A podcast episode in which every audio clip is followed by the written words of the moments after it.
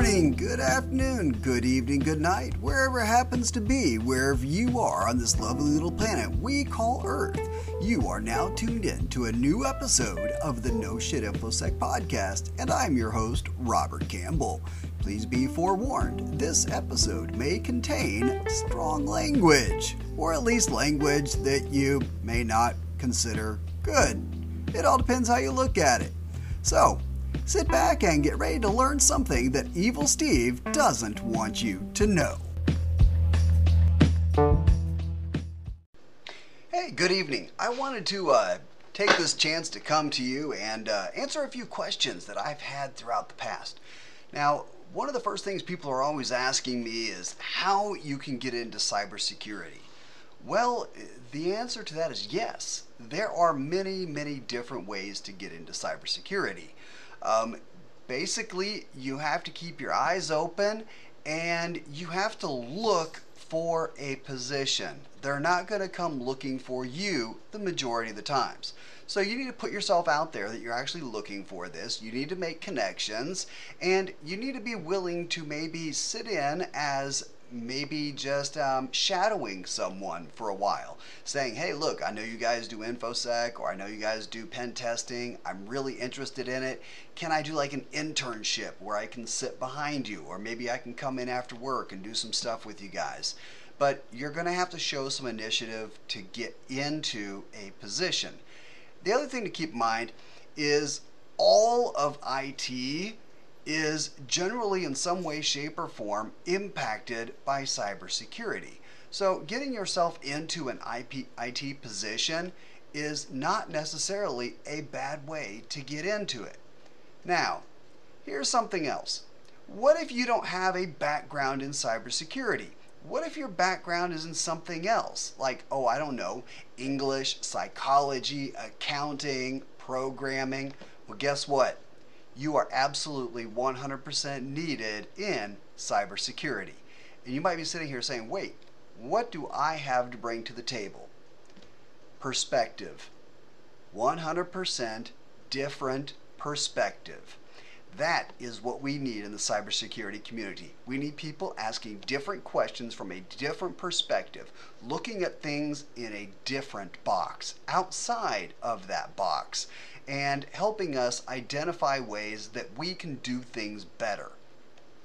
When people have a very common background, a very common skill set, and a very common set of problems that they are used to solving, everything starts to look the same. And you tend to approach every problem the way you approached the last problem. Whereas people from the outside can come in and look at something with a fresh set of eyes and say, huh, well, this is different. What about this? Have you considered this? And while they may look at you and say, well, what do you know about security? Hey, look, the thing is, we all learn, we all start somewhere. And keep in mind, policy has a huge amount to play with cybersecurity. And yes, we need people with something other than a cybersecurity background up there in those places where we are helping influence policy and the decisions of our business leaders. Now, the next thing that I would say is if you are in the field of cybersecurity or you are moving that way, look, if you wanted to get an associate's or a bachelor's degree in cybersecurity, I one hundred percent am behind you on that. I think that is great. Getting certifications, absolutely, positively, one hundred percent. Get those certifications. Um, unfortunately, certifications are no longer a demonstration that you have actually mastered information. Instead, now they're like entry-level credentials to get in. It's pretty much the driver's license of cybersecurity. Oh my gosh, do you have these certifications yet? No, I have no experience. Oh, well, you can't get in if you don't have the certifications. Well, how do I get the certifications without experiencing anything? That's a good old catch twenty-two. Suck it up, Buttercup. Get the certifications and hop on in. Come on in. The water's fine. It'll be okay. Just study and learn the material. We have more than enough people in cybersecurity that memorized a test dump. We don't need any more of those people in cybersecurity. We need people that actually paid attention and understand the concepts and the fundamentals. We need people that are actually security conscious. Now, when you're going for your master's degree, and I catch a lot of flack for this, but I'm going to die on this hill. Do not one hundred percent get anything other than an M B A. That Master's of Business Administration is the degree that is worth its weight in gold, and if you want to move into a leadership position, the M B A is the gold standard. Yes, you can have a master's in cybersecurity or cyber fill in the blank, but at the end of the day, some pointy hair boss is looking at two resumes. You've got somebody just out of college with the Master's of Business Administration that they understand. They know that this person knows business and how to make money for the business. This person in cyber something or other, uh, they might know geek stuff, but they probably don't know how to make money for the business. You're going to get passed over every single time. It will be passed over every time there's a promotion. Suck it up, get the M B A, get a minor in cybersecurity or InfoSec or whatever you want to do. We need more people with M B As that understand cybersecurity and the principles so that we can move up into those leadership positions and make better life choices for the organizations that we work for. And yes, I've had students who have come to, through my classes and they're like, hey, um, should I change my major? Well, here's the thing. Are you going to teach? If the answer is yes, then go ahead and get that master's in cyber something or other. If you're not going to teach, then hell yes, change your major. G T F O, go find your counselor, get that M B A, get that minor in cyber something or other, and move forward. Trust me, I have yet to have a single solitary person come back to me and tell me that that was a bad life choice. I have had plenty of other people get a master's in cyber something or other, and guess what? Every single one of them came back to me and said, oh, I, I should have listened to you. Well, duh. Hey, I'm going to tell you a big secret about cybersecurity. You can go very far in the field of cybersecurity if you do nothing other than learn from the mistakes of other people. Just learning from what other people did wrong is the best way that you could excel above ninety-nine percent of the other people out there in the field. The problem is, bad things happen. We learn about them. But instead of going and saying, oh my gosh, here's this breach report from this organization, let's dive into it and see if there's anything here that we can learn from this, that we can implement so that we don't fall victim to the same mistake. Hey, here's a court case that just had a ruling on this person's uh, user acceptance policy. So, hey, um, what was the acceptable use policy and where did it fail? What can we learn from this? Let's go sit down with legal and see if our acceptable, acceptable use policy is up to snuff or if we need to reword it so we also don't fall victim to this in court. There is a lot that you can learn by simply learning from other people's mistakes. But you know what? That takes work, it takes dedication. The other thing I'm going to tell you is if you're moving into the field of cybersecurity, you absolutely, positively, one hundred percent have to have a desire to learn, and you have to be able to demonstrate that willingness to learn. Because I'm going to give you a dirty little secret. When most people are looking for new people in InfoSec, skills are kind of important. Certifications are kind of nice. Degrees, eh, that's nice. But here's the thing. All of the knowledge, all of the tools that we use, all of the processes and procedures that we follow, all of that can be learned. What can't be learned and what cannot be put into someone else is that genuine, die-hard willingness to learn. That natural curiosity that drives you to go and go above and beyond to learn about this stuff.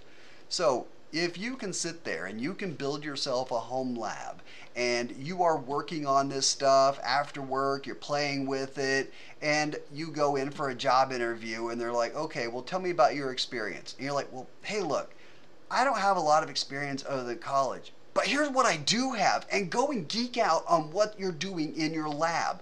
Tell them about all the cool stuff you're doing with G N S three. Tell them about all the cool V Ms that you've got up and running. Tell them what you're doing. Tell them the kind of pen testing you're playing around with, vulnerability scanning, uh, whatever it happens to be, app development. Geek out on it and show them that you have a passion for this. Because I'm going to tell you right now, that is something that an employer really, really wants to see. Yes, the rest of the stuff is nice, but at the end of the day, I want someone who's going to sit in that seat and be willing to learn, who's going to be eager about keeping up to date on what's going on. Because Evil Steve doesn't sit on his laurels and say, oh, good enough for government work. No, Evil Steve is always out there learning, looking for new ways to exploit, new ways to victimize, new ways to take advantage of people, new ways to get money out of people, new ways to find low-hanging fruit, new ways to get in to corporations and sit there for the long haul. Evil Steve is not sitting on his laurels because Evil Steve is making money off of it.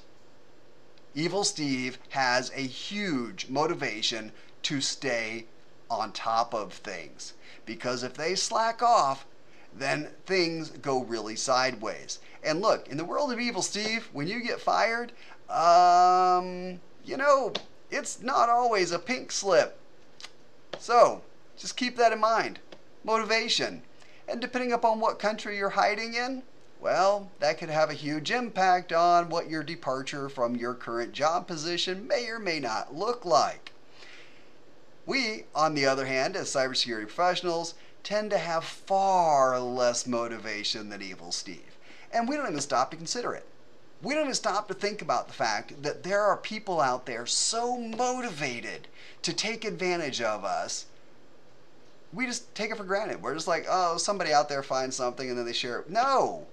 No, there is a whole active community. They are crowdsourcing their knowledge. They are working with each other. They have criminal platforms that are now doing bug bounties to find ways to make their stuff more effective. Yes, Evil Steve is running bug bounties now. Roll that through your head for a minute. So, when it comes to the world of cybersecurity, what do we need? We need dedicated people who have a security mindset, a genuine interest in, and a willingness to learn. And those people who want to move up into a management position, you need to get that M B A. We need more people and less bean counters sitting up there giving advice to those C-level executives so that our organizations are making better life choices and not becoming the next headline. At least with not a lot of work from Evil Steve. So hey, think about these things, and uh, if you have these questions about how do you get into cybersecurity, look, I'm going to tell you right now, if you're really interested in getting into cybersecurity, the very first thing you need to do is find someone who's in cybersecurity that will mentor you. Somebody that will help you out, show you the ropes, tell you what to expect, and give you pointers. They're not going to drag you into it. It's going to take work on your part. A mentor is there to give advice. A mentor is not there to hold your hand. So keep that in mind. So if you're looking for a mentor, hey, hop out there. Look for someone. Say, hey, I'm really interested in this. Would you be interested in being my mentor? And you're going to find that a lot of times people will say yes. But don't just say, hey, will you be my mentor? And then they say yes, and then you just disappear and never show up again. Eh, when you come back later, they're going to be like, yeah, I've heard from this dude before, or this gal before. Yeah, thanks, but no thanks. So if you want to hop in, hop in. You can't be kind of halfway about this. You need to hop all the way in. Now, speaking of Evil Steves and the countries they work in, doesn't it make sense that if you're an Evil Steve working in a country, and that country is giving you safe harbor from other countries on this great planet Earth, wouldn't it make sense that you would not want to be attacking the country and those allied countries that are giving you protection? Yeah, it kind of does. So, if you're a hacker sitting in Russia, the last thing you want to do is be attacking Russia. That's not going to turn out too well for you. attacking the U S, Great Britain, France, you get the idea. No problem, comrade. But attacking Mother Russia? No. No, you don't hack Mother Russia. Mother Russia hacks you, usually with a bullet. You don't do that. So, uh, Krebs on Security had this cool article a few months ago. I'm going to go ahead and link it in the show notes, and it's called This One Neat Trick. Yeah. Um, one of the things that hackers do whenever they are running malware on a system is a very simple check to see what keyboards are installed on the system.